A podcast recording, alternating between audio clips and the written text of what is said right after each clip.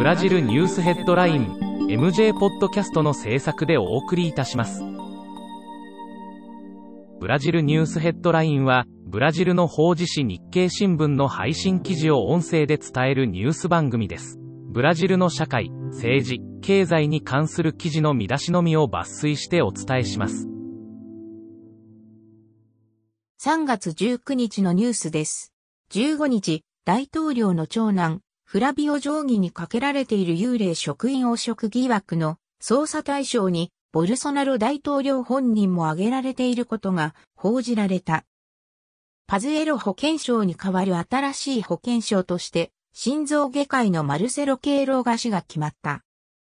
17日、中央銀行の通貨政策委員会は、経済基本金利を2%から2.75%に引き上げた。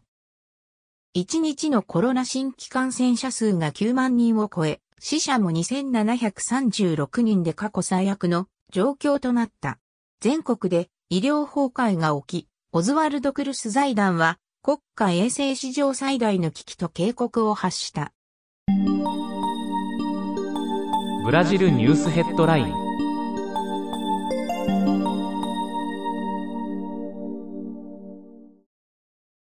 18日、サンパウロ市のコーバス市長は、新型コロナの感染拡大抑制のため、3月26日から4月4日までを大型連休とする方針を明らかにした。ボルソナロ大統領は、各自治体の発出している外出禁止などの知事令を、越権行為であり無効にする、よう最高裁に訴えた。ブラジル銀行のアンドレ・ブランダントードリが辞表を提出した。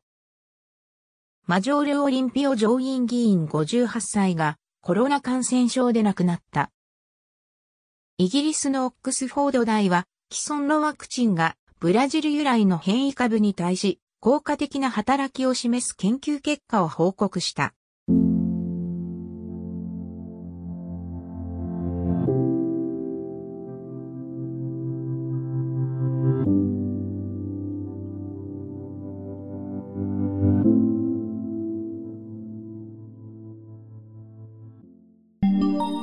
ブラジルニュースヘッドライン。